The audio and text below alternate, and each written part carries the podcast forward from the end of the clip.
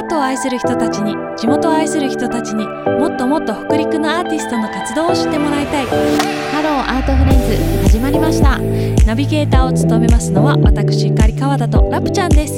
こんにちはカフネのボーカルのラプです。よろしくお願いします。お願いします、えーシンガーソングライターのゆかり川田です。よろしくお願いいたします。はい、それでは本日もポッドキャスト前編に引き続きまして、えー中村くるみさんをゲストにお迎えしております。えー簡単に自己紹介お願いいたします。はい、ダンスアーティスト体媒介人の中村くるみです。よろしくお願いします。はいお願いいたします。今何とおっしゃいました？か 今言う言う時にすごい笑いそうになってはいどうしようと思った。えっとダンスアーティストの後にはい、うん、体媒介人と申し上げました。ほほう。なんだろうそれ。今ま先ほどまではですね、そう。うん。前回まではダンスアーティストの中村くるみさんだったんですが、体媒介人という新しいお名前が、そう、うん。これ今年から使っていこうと思ってて。はい、って言って後編で突然言い出す。っていうなんかあの、うん、お仕事をしていると、うん、どうしてもこう私はダンサーにはダンスを教えるっていうことをしなくって、うん。いろんな場所でこうどちらかというとダンスなんて踊ったことないみたいな、うんうんうん。えー体動かすのみたいな人に対してあのワークショップを提供する機会とかも多い中で、そのチラシとかに、ダンスアーティストってダンスっていうワードが入っているだけで、うん。敬遠されるという経験を積んでいるんですよ。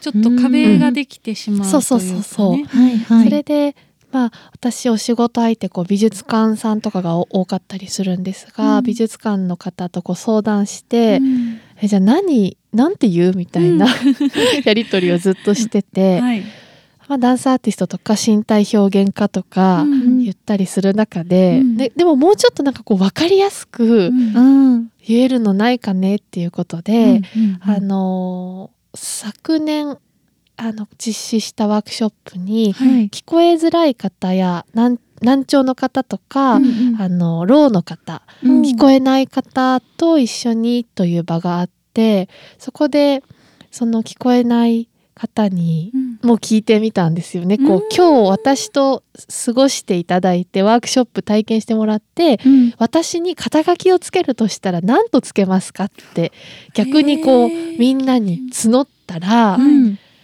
体うん。媒介人っていうこのこれ手話。今体はねこう手で自分の胴体の前ぐるっと一周こううん撫でるようにして媒介はグーとグーを作って体の中心に向かってこうくっつ中心というか真ん中でくっつける。で人は人の字を書く。漢字の人体媒介人。へでーどう？ってよ言ってくれた方がいうんうん。て、すごい。なんか必殺仕事人みたいでかっこいいってなったんですよ。それで、まあ、その手話がすごく気に入ったっていうのがまず一つうんうん。うんと体その動かして伝えられる。そうそうそう、んんあとその私は体と例えば空間とか、うん誰かの体と体をうん。媒介こう結んでいったりつなげていったりうん。することを確かにいつもやっているなーってうんいうふうに思いたって、はい。まあ、言い慣れないし書き慣れないけど、ちょっと今年から表に出してみて皆さんの様子を見て、うん。また引っ込めるかもしれないしなんか使ってみようかなと思ってます。手話から、うん、うん。うん。いいですね。そうそうそう。私実は手話検定3級持ってる。ん で資格持ち。すさっきから雑談でいろんなあの話もしてました。がごい。ね手話ってすごいでもいいんだよね。いやすごい。手話はうん。ね本当に特別うん。特別な世界だと私はなんかこ思う。うスピード感とか感情を伝えるときにこう体で確かうんにそう確かに。伝えられるから。あのもう表現力の高さすごいですよね。本当にうん本当にうん。憧れる。顔の表情だったりとか、うん。なんかあの熱量がすごく伝わってくる、うんうん楽しい時の表現もすっごい楽しそうだあしー。そう一時期その手話サークルうんに 所属してた時があって そうねい。そうみんなと一緒にあの水族館行ったりとかしてたんだけどすごい楽しかった。ちょっとそこも聞きたいけど こうんこで聞いちゃった。掘らないで掘らないでもでもなんかそのね手話っていうところもやっぱ動きだから、なんかそこにインスピレーションを受けたっていうのも、なんかすごくわかるなと思って、綺麗だなと思いました。なるほどなるほど。はい。じゃあダンスアーティストであり体媒介人のはい。くるみさんに質問を続けていきたいと思 思いいまますが、はい。はい。では、うんえー普段のはい。くるみちゃんの活動やプロジェクトの構想っていうのはどういったところからインスピレーションを受けてますか？あの大雑把に言うと前編からも多分頻繁に出てきてる日常うん。はい。というワードになっちゃうんですが、うんうんうん具体的に言うと、うん。誰かとの会話とか、うん。誰かの体の動きや表情をうん。見ていてとか、そういうやり取りの中からう、ん。うんうん生まれています。うん。はい。動きや表情。うん。あー例えばどういう動きを見た時どういう表情を見た時？例えば歩き方一つとっても、うん。自分にはできない歩き方をしている人を見たら、うんまずすごく引き込まれて、うん。こっそりじーっと見て、うん。なんであの人はあの歩き方をされるんだろうってこう勝手に分析したりして勝手に背景を想像したりしてうん。あじゃあいろんな人が歩いているシーンも面白いよなとか例えば、うんうんうんそれをじゃあ別の体でその動きをやってみたらどうだろうとか、うん。そういう広がり方もするし、まあそうだね。なんか何かについてこう熱量とともに語っているうん。場面に遭遇したら、うん。そうそれそのままなんかこう言葉もそうだし、うん。体のこの伝えている体の動きも、うんうんうん。あの作品になるよねとか、なんかそんなところから広がったり深めていったりすることが多いですね。人人にそう人がもう起点になってます。人。人か。人。うん。うんうんうんうん。でも本当に十人十色でね、感情表現とかうん。なんかその方法とか伝え方ってもう人それぞれ本当に違うから、うんなんかそこはすごい面白いなって。なんか歩き方っていうのも、うん。多分ねあれああの性格から来てるとことかありますよねあると絶対思う。ね。性格もあるし、うん。あの何か見えないうん。障害だったり病だったりも、うん。あの関係してるかもしれないし、うんうんそういうのをこう全部含めて気になるうん。うん惹かれちゃう。惹かれる、うん。でもうん。本当にそのみんなが何気なくこう通り過ぎていってしまうところうん。に視点を持ってきてるのが、そのくるみちゃんの独特のねうんあの感性だったりとか、うん作品につながってるのかなうって思う。あそう、うん。そうかもしれない。つまずきまくってる、みんな通り過ぎていってるところで多分何回もつまずいておっ 気になる。とってそうそうそう。気になる。そこそこ。そうそうそうそうそう。なってるかもしれない、確かに。そっか。そう聞かれると、うん。そうかもしれない、そうなんだ、うん。あじゃあなんかそうだ。自分に置き換えてみて今まで通り過ぎてたこともなんかインスピレーションになれるのかとね、うんうん。いやなんかインスピレーションいろいろなことができますよね。種だらけな気がする本当に。なんかそのインスピレーションの拾い方ワークショップ開いてほしい。あー なるほどね。くるみちゃんはどこで今その発想。気づき何何を思いましたっていう。うん。なんかお互いのそういうのやったらすごい面白い。あ面白そう。面白いね。確かにいいかも。発想ワークショップ？発インスピレーション。ワークショップうん、そうなんか最近全然ダンスじゃないワークショップやったらいいんじゃないって言われることが増えててうん。私5年後何になってるんだろうって。ね。いっぱい肩書きが。うんうんうん。あるのはねすごくいいことだと思う。そうだ。それいいいいですね、そうかねアーティストとか、うんうん。クリエイティブとかあとものづくり作家さんとかって、うんうんうんジャンルみんなそれぞれあるけど、うん。発想が必要っっていうとこはみんな、ああそうか共通項だから共通してるし。それに対してのこう何か得たいっていうのはあるかもしれうない。んなるほど、なんかすごくマルチでお話も上手、うん説明とか組み立ても上手、んなことない、ねねなんかそのダンス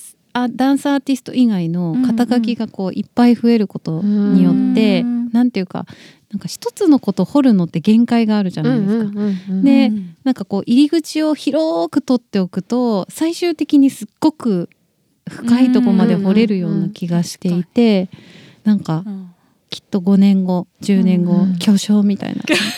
何かの名人になってるから、いやもうそこの ねこの道をねなんかもっともっと極めていそうな、うんうんうん。そんなくるみちゃんですが、はい、うんいいですね。ね。なんかそうでもその人の中でも、うんうん。あの今最新の映像作品にも出演していただいてるけれども、はいはい。こう、悩み知の種そう悩みの種にも出ていただいている。知的にうん。障害をお持ちの方や、うんうん。身体に障害をお持ちの方うん。との関わりっていうところは、うんうん。あのこれも私にとっての大きなインスピレーションの源だなというふうに今、うん。そうお話ししてて人人って言ってるけど、ん。どういう人ってこう、思い出した時に、うん。もう長くお付き合いのある、うん。そのようなあのいろんなこうカラフルな、うん。個性的な、うん。あのうん。個性出まくってる方う々ん。との,、あのコミュニケーションの中からうん。うんいろんなものが生まれてきてるなっていうのはありますね。うん。うん。ああなるほど。その日常通り過ぎそうなところに視点を持っていかせてくれてる、っていう。そう、あうん。の振り向かずには折れないというか え今なんて言った？みたいな。え今のその動きはどうしてそうなった？とか。そうそうそう。そうなんです。そううん、そういう視点で改めてその悩みの種もね見たいですね。あのくるみちゃん的視点で見るというか、ね、面白いかもしれない。でも私が結構画面にずっと映ってて、まあ、うん。ネタバレになるけど、私ずっと笑っ爆笑してる 画面の中でずっと笑っててちょっと自分邪魔やなって。爆笑してるずっと笑ってる。笑いすぎじゃないですかってあの上映を見た学生から言われたぐらいで「くるみさんはなんであんなに笑っていたんですか?」みたいな。えだって面白かったからなんか私も正直でいたいと思ったからみんなも正直に表現してくれてるから、うん。私もなんか笑いを我慢するのも変かなと思って、ドキュメンタリーというか普段の私たちのやり取りを収めたらああなりましたっていうそんなやり取りをしました。はいそうなんだ。見たいな。見たいね。続々とはい。4月以降に公開ということで、ぜひぜひ、はい。うんじゃあそんな、えー、くるみさんくるみちゃんは、うんうん。はい。何かご趣味などございますか？お仕事関係ないところで。仕事関係ないところでいくと、はい。えっと裁縫？はい。あの縫うことが好きです。へえまあ、そんななんか和裁とか洋裁って言えるような、うんうんうんそんなうん腕を磨いてるわけじゃないんだけど、うんうんうんこれも前編では私サウナが、はい。あの自分の息息抜き。抜きにって言ったけども、タイミング的にはそのハマり出したタイミングは一緒で、そのコロナ禍で時間ができました、うん。じゃあ私はまああの物理的にその今までやってた仕事がダダダダってキャンセルになってポカって開いた時に、うん自分の気持ちや体をうん。どこに使おうってなった時に、うんなんかこう私は人前で作品を踊ったり、まあ、ワークショップで人前に立ったりすることが多いなってまあ気づいて、うんでその時は裸で立たなくて服を着てるなってことに気づいて、うんで割といつもその自分が動くにあたってとか、うん。そこにいるにあたって、その服って心地よい自分らしいみたいなこといつも基準にこう服を選んでいるよなって気づいた時に、え服作ってみようかなみたいな発想になってうんうん小物じゃなくてなんか服を作ろうってそう。そうそうそう。うん。皮膚のそのもう一層上のうんものを自分で作れたらよりなんか呼吸しやすくうん。動きやすくん。が実現できるかなと思って、うん。なんか安いい布を買ってきて、ミシンを持ってなかったので、うん針と糸で。手縫いで？手縫いで。そう服を。服って結構な長さのもの縫いますよね。そうそのちっちゃいものじゃないから。そうそうそう。でも私がさっき言った何が趣味かって言われて縫うことって言ったのは、うん。その縫っているその線、はいその縫っていることが好きなんだよね。服を作ることが好きなんじゃなくて縫うという縫うことが好きなの。ずかっとできれば針と糸で手を動かしてずっと縫うことが好きだから縫うことが好きですっていう。なるほど。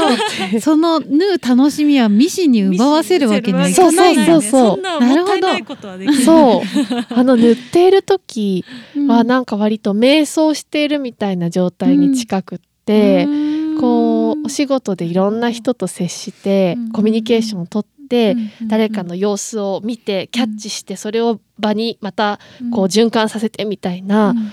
あの誰かをこう見てうん。何かを発してっていう繰り返しだったりするので、うんもう一切その誰かはいない。目の前には布があって、うん。針と糸があってもうそれだけの 空間。なんかちょっと全能派うん そう。そうそう。私がそう向かうべきは布みたいな。なんかそこで縫っている時間ももう永遠に縫えます私。止められなかったら本当に。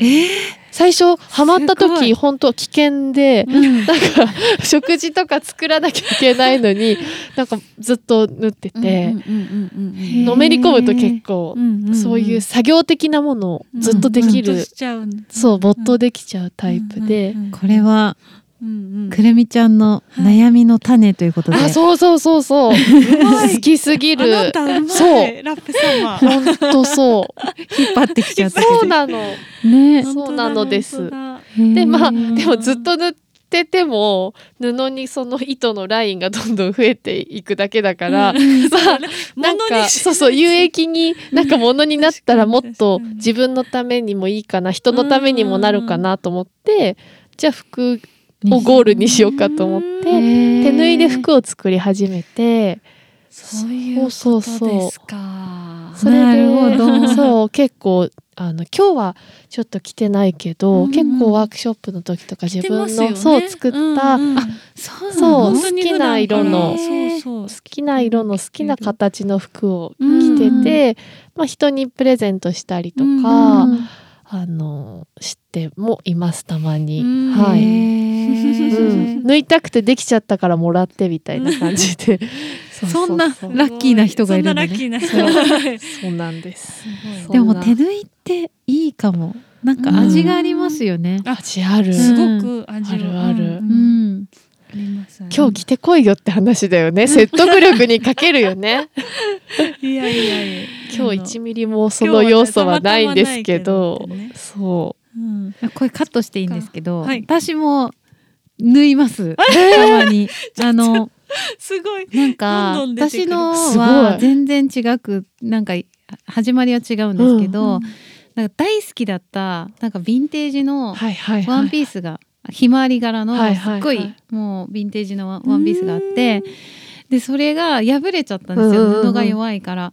でもう本当にショックでショックでその布を何とかして残したくてお弁当バッグ作りました。はあ。裏地もつけて。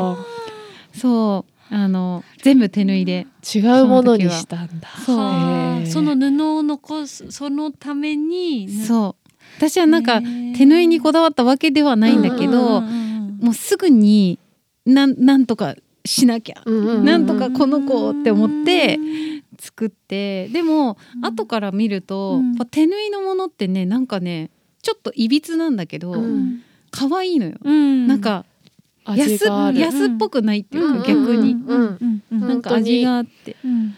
そうそうそう。好好きでミシンは結局買ったんだけどなんか周りから勧められすぎてそんなに そりゃそうですよね。そんなに作るなら 買えばみたいな言われて。で買ったけど、うん。買った今でもやっぱり、うん。ここは手で縫うってとこは手で縫うし、うん。もう抜いたい欲の時はもうミシンはスイッチ入れないし。へえそうそうそう。い。いや手縫いは良いまた一つ肩書きが増えたてるみちゃんですけれども。縫 い縫い。縫い師。縫い師。縫い縫い師という。ね。体媒介人の後に縫い師。ってついてたら結構怪しいよね。もうこの時点でね。定まらない感が満載。ね まあでもそのね心の中にこう、うん。あるもの体の中にあるものを、うんうん。やっぱり外側に表現していくっていうところはね、共通してると思うんですけど、うんうんうんあの体とね心っていうのは本当に密接につながってるって科学的にもよく言われることですけれども、あのくるみちゃんがこうダンスをすることで、うんうん。こうどんな風にメンタルにいい影響があるかっていうのはうん。どう思われますか、うんメンタルは整うと思います。さっきからサウナでずっと。整う整います。ああなるほど。いやそんな一言で収められないんだけど。うんあのダンスをするとダンスって聞くとこう、外に外に発散するみたいなイメージが強いかもしれないけど、うんうん。なんか私はどちらかというと逆でに内にまずぐっと向けて意識を向けたからこそ発することができると思っているので、何にもその自分の今の体とか気持ちを内観せずにポンポンって外に走ろって言われてもなかなか限界があると思うんだけど、うん。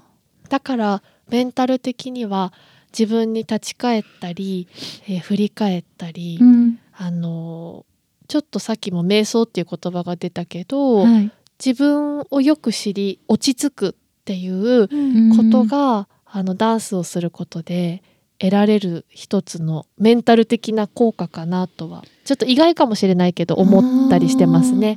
うん、それっなてえっと昔からそういう感覚がありましたか？ダンスを昔って言っても3歳からダンスをしているくるみちゃんにとっては。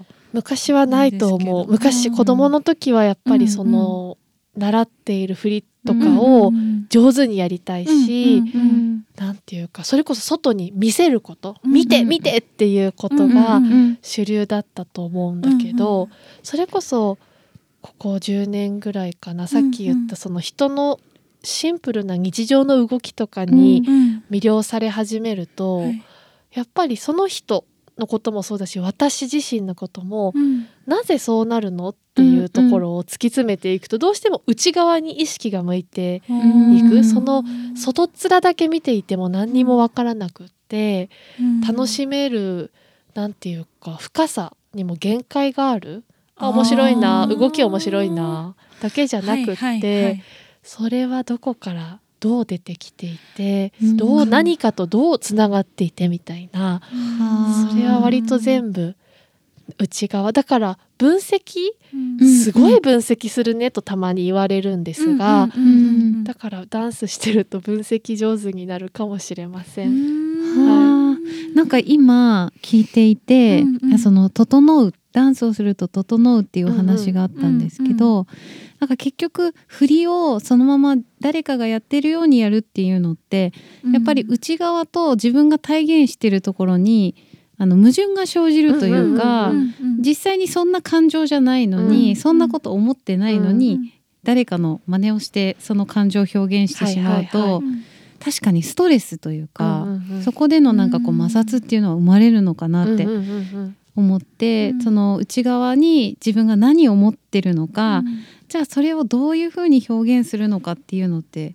なんかすごく自然でうん。なんかナチュラルというか、うんうんうんなんかそういうふうにあそれが整うってことなのかなみたいな。うんうん中にあるものが結局スムーズに外に出ていく、うんで結局こうフラットになるみたいな感覚なんですかね。うん、上手にまとめられるすごい。いやなんか聞いてて整うとはと思って今私も聞いてて。いやでも本当メンタルにっていうと自然な自分になれるみたいなところが、うん。私の思うダンスの良さ。だけど、うん今その摩擦とかストレスそういうものを体とか心にわざと貸してうん。見せるパフォーマンスもあると思うし、そうですね。そうだからそうそうそう。だからうん。いろいろあって良いと思っていて、うんうんうんでも私が提供できるものうんうんうんとか、あの良さっていうのはそういうところにあるのかな、うん。もうあくまで自然を求めていくううん。んうんところはあるかもしれないですね。うん。へー。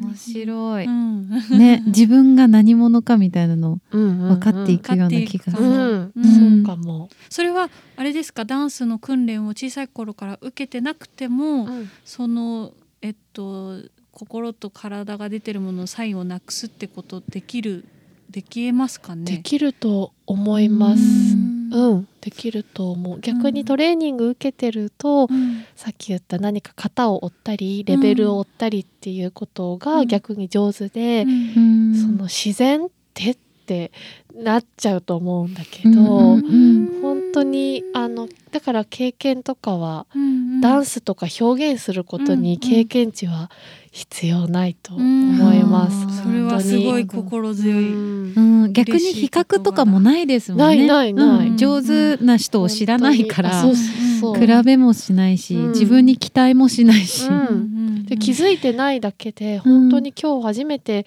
ダンスというまあ表現ううん。んをやりましたっていう人ほどなんかすごく洗練されていたり重厚感があったりやっぱり、あのもちろん磨いて磨いて磨き続けた肉体も私は心から美しいと思うし、うん。あのとてもパッションパッショナブルでこう強い、うんあの表現のものを見るのも大好きなんだけれども、うん一方でその無自覚に心からうんポロッと出てしまった。外に気づいてないけど出ちゃったみたいな、なるほど、うん。なんかそれもそれでとても味があったりするので捨てがたいみたいな。うんうんうん。へー。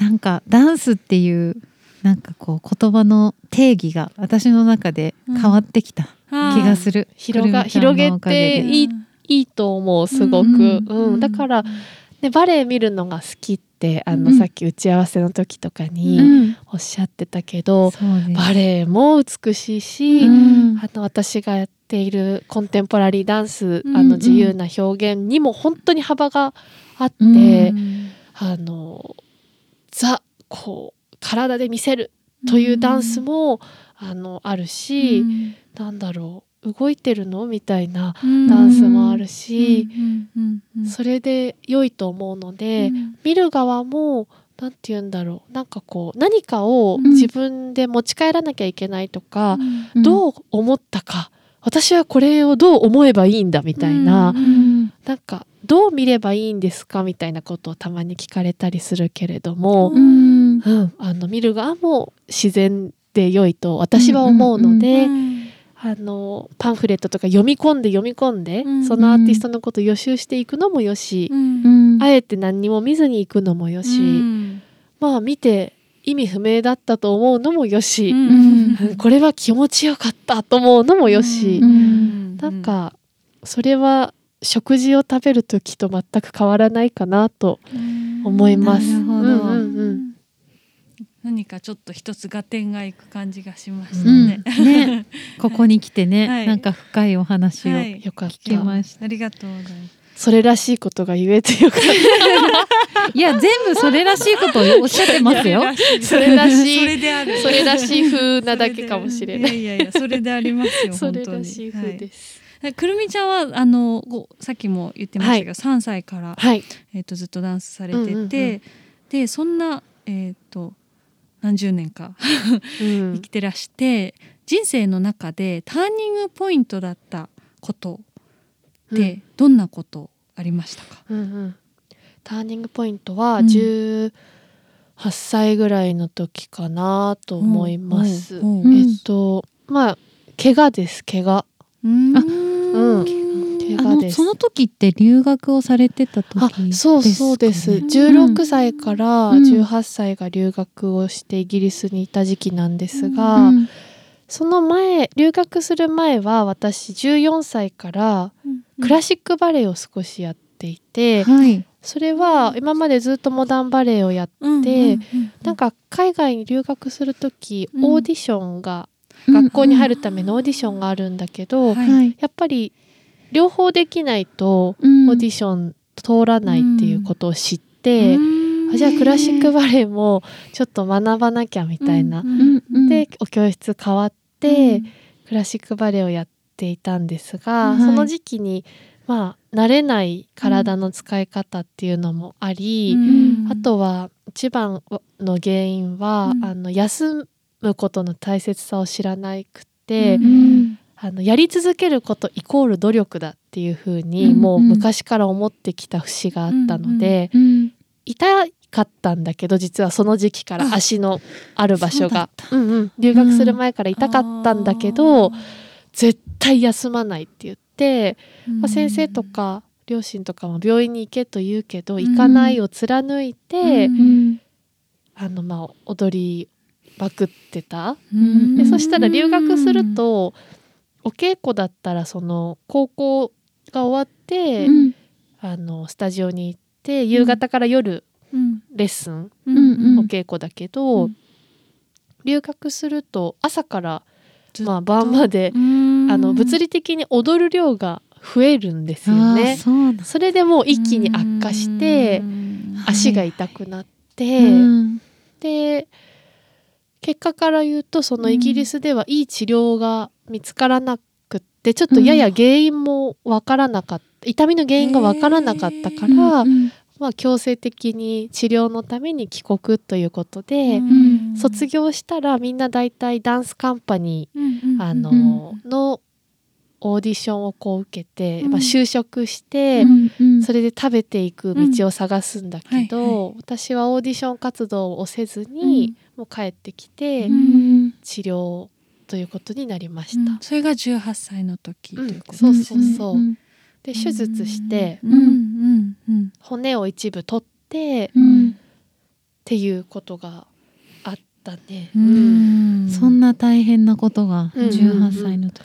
そうそう、それが大きなターニングポイントで、うん体をね主軸主にした仕事をしていこうかと思っている人間が、うん全然体の声を聞かずに、うん何をやってたんだってそこで遅いよねだいぶね。そうそうそこで初めてなって、うん。でもやっぱり留学させてもらっていたから、まあ、帰ってきて、えなんかしそれで食べてもないし何も功績を残せてなくてうん。ふわっと帰ってきてうん。家にいていやなんか本当にえどうしよう踊りやめる、踊りで何かしていこうというこの道を諦めるの？どうするのみたいな、うんそれがターニングポイントだった。うん。なあそこが。うそこまで踊りをやめるかどうかっていうところまで行った。うん、そう。うん。そこ重要。そこからどうターニングしたんですか？ターニングね、そそここが聞きたいね。うん。そこが重要で、うん。手術してうん。やっぱり、まあ、右足の骨をちょっと一部取ったんだけど、もう手術した後にこうベッドの上で、うん。まあ、足動かないし痛いし、うんっていう時にまあでもなんかよくよく考えたら、うん。左足動くし、まあ、右手と左手は動くし、うん。まあ、もっと言うと背骨動くし、うん。考えられるし息できるし、うん。こうなんか一つ一つある日気づいていって、うん。え別になんか今右足だけじゃんみたいな、うん。問題が起きているのは。でこのベッドの上でこう座ってうん。その右足以外のところにこう意識を向けて動いている。これはダンスじゃないの？みたいな、うんうんダンスできないとどの体が誰が言ってるの？みたいな風に、うんなんか自分に対してこう問い直した時期があって、まさに術後のリハビリ期間だよね。うんうん。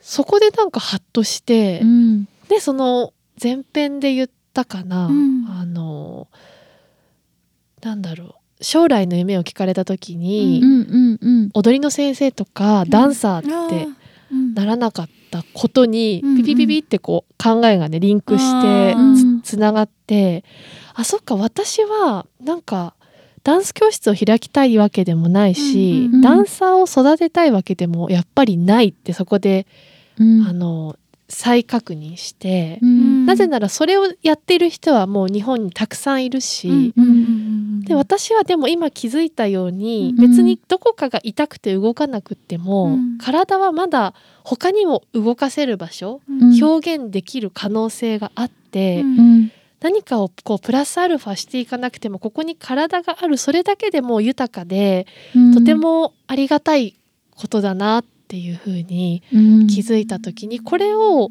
あのダンスする人を育てるじゃなくって日常生活を送る上での何かこれがプラスにいろんな人になればいいなと思ってそういうふうに私は自分のスキルを使っていきたいんじゃないかまたは使えることができるんじゃないかってうん。気づいたんです。ううん。ん18歳でよくそれあそう。が気づ18でも18歳で卒業して、手術するるまでにもなんか2年ぐらい本当に手術でいいのかみたいな時期があったから、まあ、多分二十歳ぐらいかな、うん。おおよそ。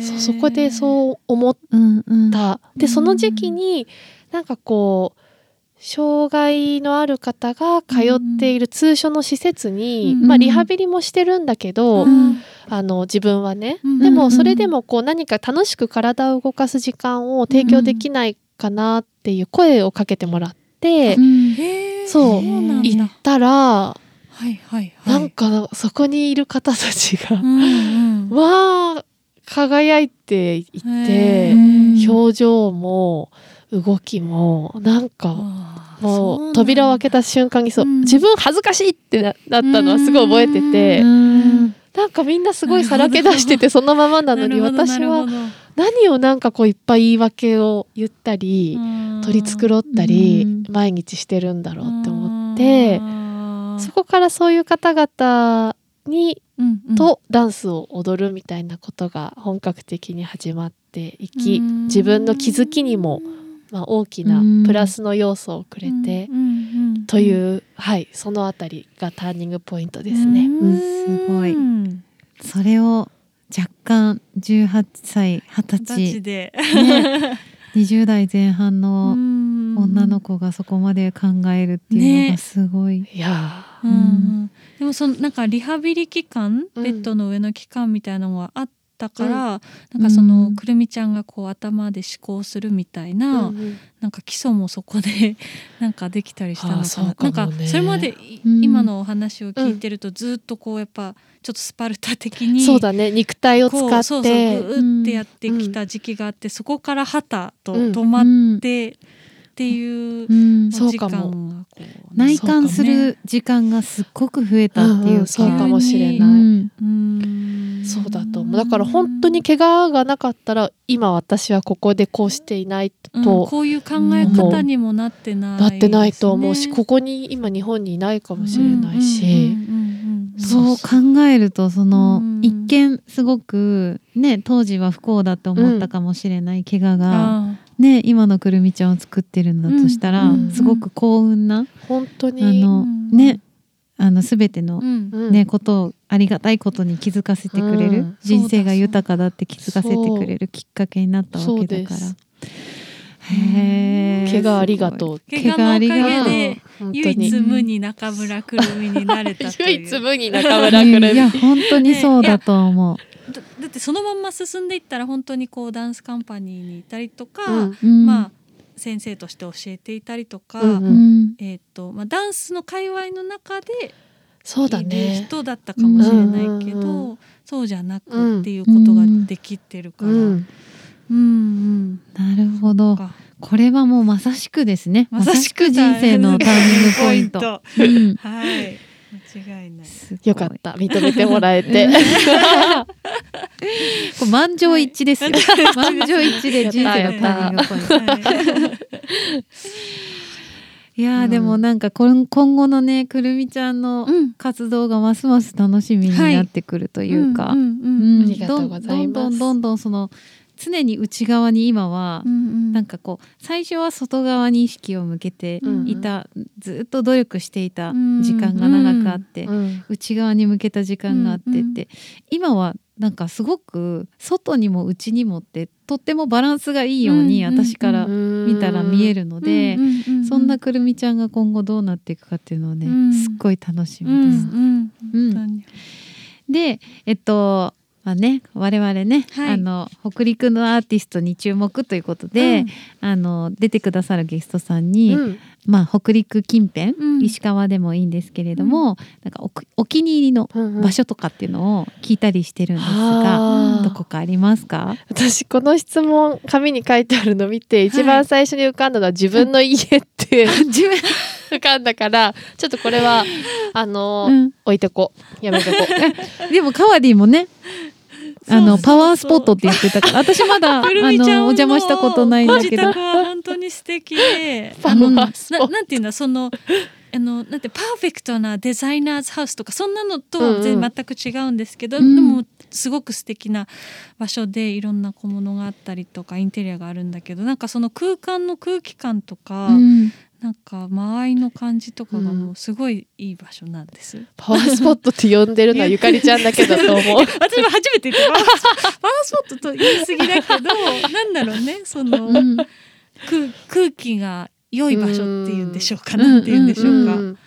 うんでもなんかそういう場所にしたくてうん。家を持ったっていうのはあ,、って静、うん。割と静かな場所に、うん。あの自分の頭のスイッチもこう切り替えられて、うん。うん。事故に立ち返られてみたいなうん。ところはあるので本当にまあ北陸県内にあるあるから 嘘じゃないんだけど、まあ自分の家はお気に入りです。うん、あの好きだなと思うし、うんうんあとはちょっと飲食店なんだけど、はい、あの、はい。私たちも行ける一般の人たちが行けるような場所だと一般の人行けるとこしか行けないです私、はい。一般人なので。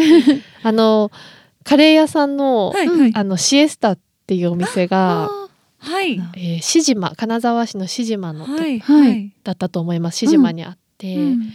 シエスタ歴はシエスタあサウナ歴より全然長くて、はい。うんシエスタのカレー。もうなんか自分の家が好きっていうのと似た感覚で、うん。全然親戚とかじゃないんだけど、うん。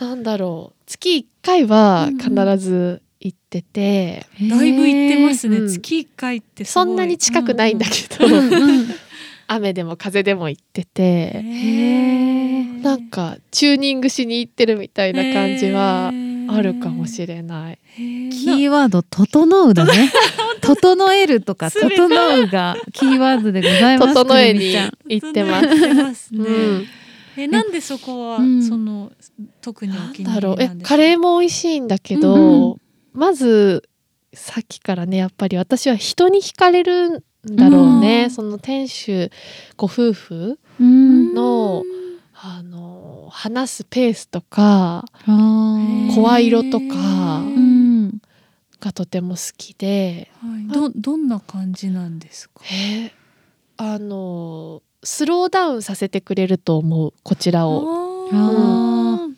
なるほど、うん、それはあって。だからわーって忙しい日とかに、うん。い行ったりすることが結構うん。多いからん。疲れてるって言われる時も たまにあるんだけど、うんうんううんそうスローダウンしさせてくれて、うん。であの空間建物もとても。冬はね薪ストーブ焚いてるんだけど。いいですね、うんうん、で ラプちゃんが「あーいいね」って顔してる。でランチもやってるけど私は夜行くことが多くって、うん。あの明るいか暗いかでいうと照明は落とし気味だからうん。暗めなんだけど、うん。私すごく夜眩しいの苦手で、うん。あの眩しいお店とか行くと、うん。紙ナプキンでなんかライトをなんか勝手に覆ったりしちゃうぐらいなんか明るい照明を夜見るのが苦手なので、そういう、まあ、今言葉にしようとすればだけどあえて、うんその照明の具合とかも好きだし、まあ、カレーの、まあ、ご飯の硬さから味からうん。もう全部うんうん全部全部うん置いてある本から、なんか私ちょっとカットしてもらってもいいんですけど 私の中であのねイメージがね、うん。あの耳をすませばってわかります？ジブリの、うん。わかります。あれのあの天沢誠二君のうんおじいちゃんの、うん。あのあのね誠二君が初めてバイオリン作った時にジャンボ大盛りのラーメンを作ってくれたおじいちゃんがいるのよ。そうそう。で雫もうん初めての小説を書いた時、物語書いた時にそう、うどんを作ってもらってなんかねあのおじいちゃんのところに行く、うん。い私も行ったような感覚であれを見てるんだけど、すごいほっこりしてなんか時の流れ方が違うんだよねあのおじいちゃんのお家は。は多分あのおじいちゃんも薪ストーブなんじゃないかと思う。ああなるほどなるほど。そう寒い場所ならば。ああいうところに行くとやっぱり先ほどおっしゃってたなんかうん。うんスローダウンさせてくれる、うん。なんかおじいちゃんずっと一定だからうんうんうんうん保ってんのずっとあのあテンションを。そうそいやこの日に行くとおじいちゃんはテンションが高いとか、うん。なんか暗いとかそういうのなくて、ううんうんうんうんずっと一緒なの。おじいちゃんいつ行っても一緒なの、すごいわかる。うん。そうそう。そう時の流れを味わいに行ってると思う。カレーも食べてるけどうん。時の流れに身を任せに行ってる。なんかそんな曲あったな。なかった？あるある。あれあれ。行っちゃったと思って。時の流れにお金を払って行ってると思うその場所に。うん本当に。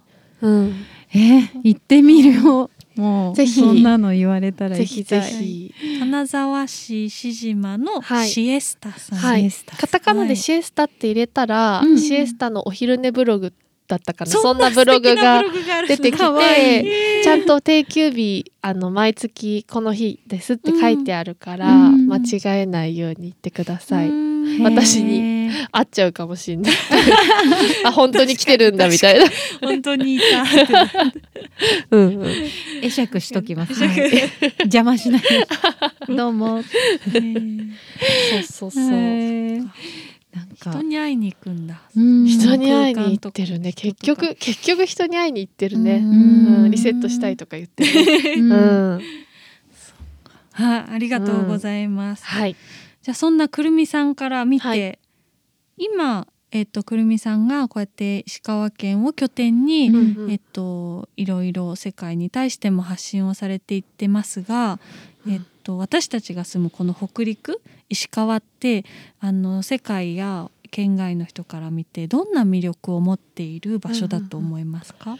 なんか私は同じようなこう質問を別のインタビューで受けた時にも、うんうん。自分でこうかん思いを馳せて考えて、なんかやっぱり私がここにいる理由は、うん。あの適度な余白がうん。あるからだなというふうに私の中では解解釈しているのでうん。魅力は余白だと思います。うん、うまい言い方だな。なんかそう言われると余白ってすごいしっくりくるかもしれない、うんね。世話しなさすぎないし、うんうんうん。必要なものはちゃんと質のいいものがちゃんと揃ってるし、あそうそうそう、うん。なんか、ねでなんか都会の方と喋るとたまに喋るペースに追いつけなかったりとか、うん。でなんかこう、ね。それをそうすごく若い時は恥じていたというか、うんあー喋るの自分遅いなとうんか、きっとってことは物事を考えるのとか選ぶのとかも自分って遅いんだろうなみたいな、うんそういうふうに思ってたけど、うん。やっぱり何かを制作して発表したりとうん。かするときに、あのいろんな意味でスペース時間的、物理的気持ち的にスペースがないと、うん。うん生み出すということは難しいなと思っていて、なので建物がびっちり立っていないところとか、うん。あの自然があの適度に山もあって海もあってっていうところとかもそうだし、うん。人が生きているそのペースうん。もそうだうんし、うん私は多分余白が必要だから、うん。ちょっと都会にはあの永住はできないかなと 思ったりしてます。刺激を受ける分にはね、うんうん。すっごくいいところなんですけどね、うん。そうそう。住むとなるとやっぱりちょっとうん。うん性に合わないんだと思う多うん。分。うん。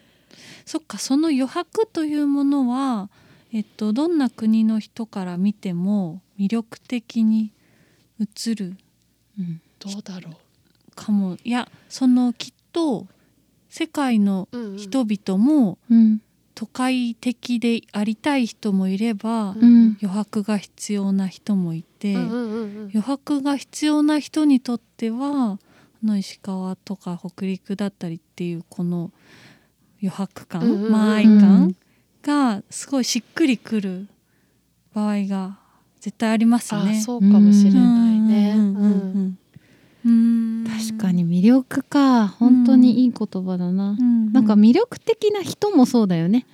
あなんか人そのうん余白と言っていいのかわからないけど、うんうん余裕がどこかにあってっあていう人っていうのもすごく魅力的だし、ね場所もそうでうん。私ハワイ好きだけど、ハワイもすごくその余白を感じる。ー確なんかそれは一見無駄なことのように見える動きに見えるけどすっごい温かみがあるなんか行動だったりとか、うんうんうんなんかそんなことに時間かけてくれるんだとか なんかうん。私初めてその自分が英会話習ってた時に、うん。その先生の実家に行ったんですよ。うんうんうんでそしたらお母さんがその来た人みんなに礼を作ってくれていてそう全員に首からかけてハグしてくれてえこの人たちは私たちにただほんの少しの時間会うだけなのに、うん。どれだけの準備うをん来るまでうんにうん。してくれたんだろうって、うん。でしかもその笑顔の感じからもきっとすっごいあ今日はみんなが来るって楽しそうに準備してくれてたところまでが見えてしまうぐらい、だったのね。うんだからそういう時の流れ方とかそういうなんか瞬間をこんな風に大事に切り取ってくれるんだっていうのに、すごく感動した覚えがあって。そうなんです。だから私それもうあの捨てられなくって、ジップロックに入れて 空気入れて家まで持って帰って愛犬の首にかけたんだけど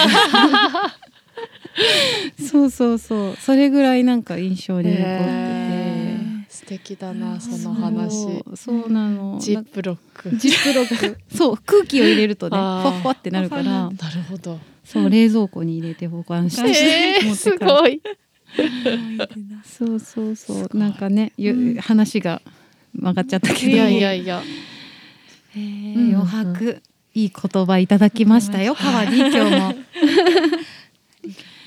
はい、ねでも私もなんかくるみさんの中にこう余白っていうのはたっぷり感じる、たっぷりあるかな、うん。うんうんうん感じるお話の仕方とかもそうだし視点とかも、うん。その焦ってる人には見えない視点ばっかりだから、うん。そうかうな、ん、すごく余白とかスペースがあるんだなって思って、うん。あの聞いておりましたけれども、うん。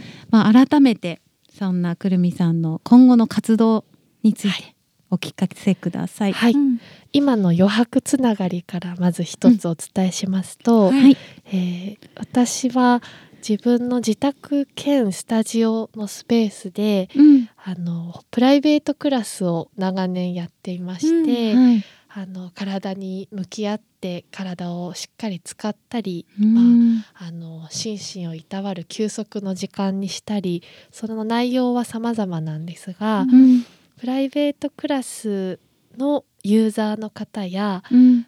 あのまたは私のそこにダンスの活動にうん。これまで何かしらワークショップとかに参加してくれた方限定で使っていただける、あの余白のあるお庭を今作ってもらっていましてあの一人でくつろげるサイズのうん。小さなお庭を作ってもらっています。うん。でへそこをやっぱりなんで作ろうかと思ったかっていうとうん。あのコロナ禍で自然と親しみたくてもそこに行ってもやっぱり誰かが同じ思いでそこに来ていて、自然の中だけれどもマスクをしなければいけなかったり、うん。人の目を気にしなければいけなかったりする中で、うん。あの私はやっぱりその一人という規模で自分自身のことを静かに見つめる時間っていうのは、うん。どんな人にとっても有益だと思思うので、それが主婦の方であっても学生であっても、うん働くサラリーマンの方であっても、おじいちゃんおばあちゃんであっても、うん。一人規模でそういう時間を過ごして、日常にあのまた良い状態で戻れるようなうん。場所を用意しているのでそのお庭にあのまあ誰でもというわけではないんですが、うん。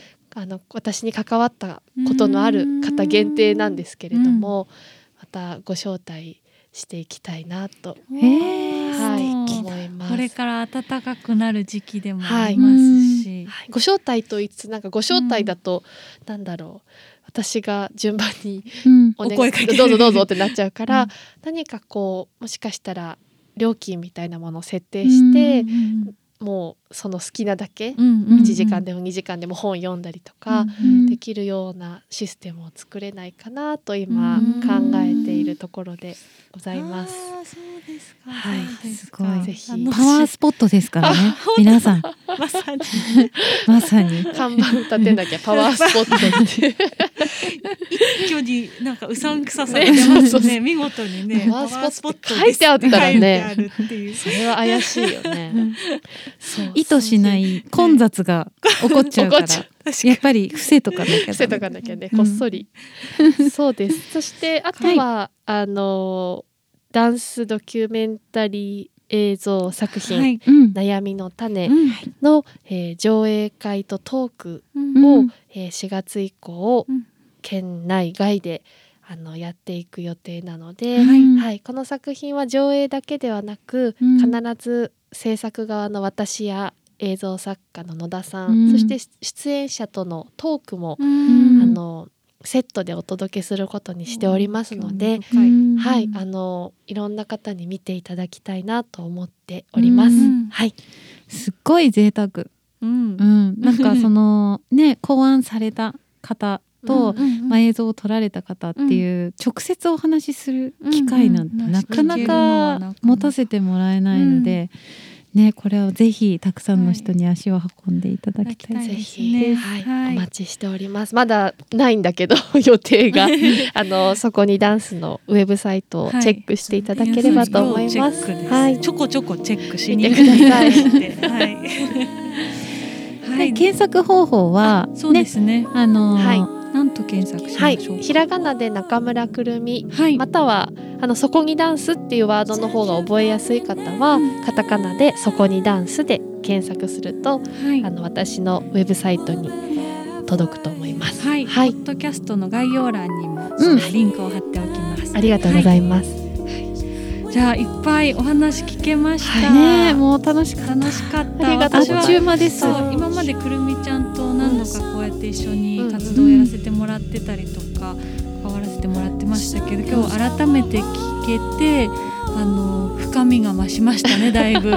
うん。すごくなんかいい時間で私したたち本当さらに贅沢で、うん雑談の時間にもね すっごい盛り上がっていたのであのもう大満足の一日でした。いや楽しかったです。整いました本当に。はい。整いました整いました。はい。では、えー今回お迎えいたしましたダンスアーティストそして体媒介人の中村くるみさんでしたありがとうございました、はい、ありがとうございました。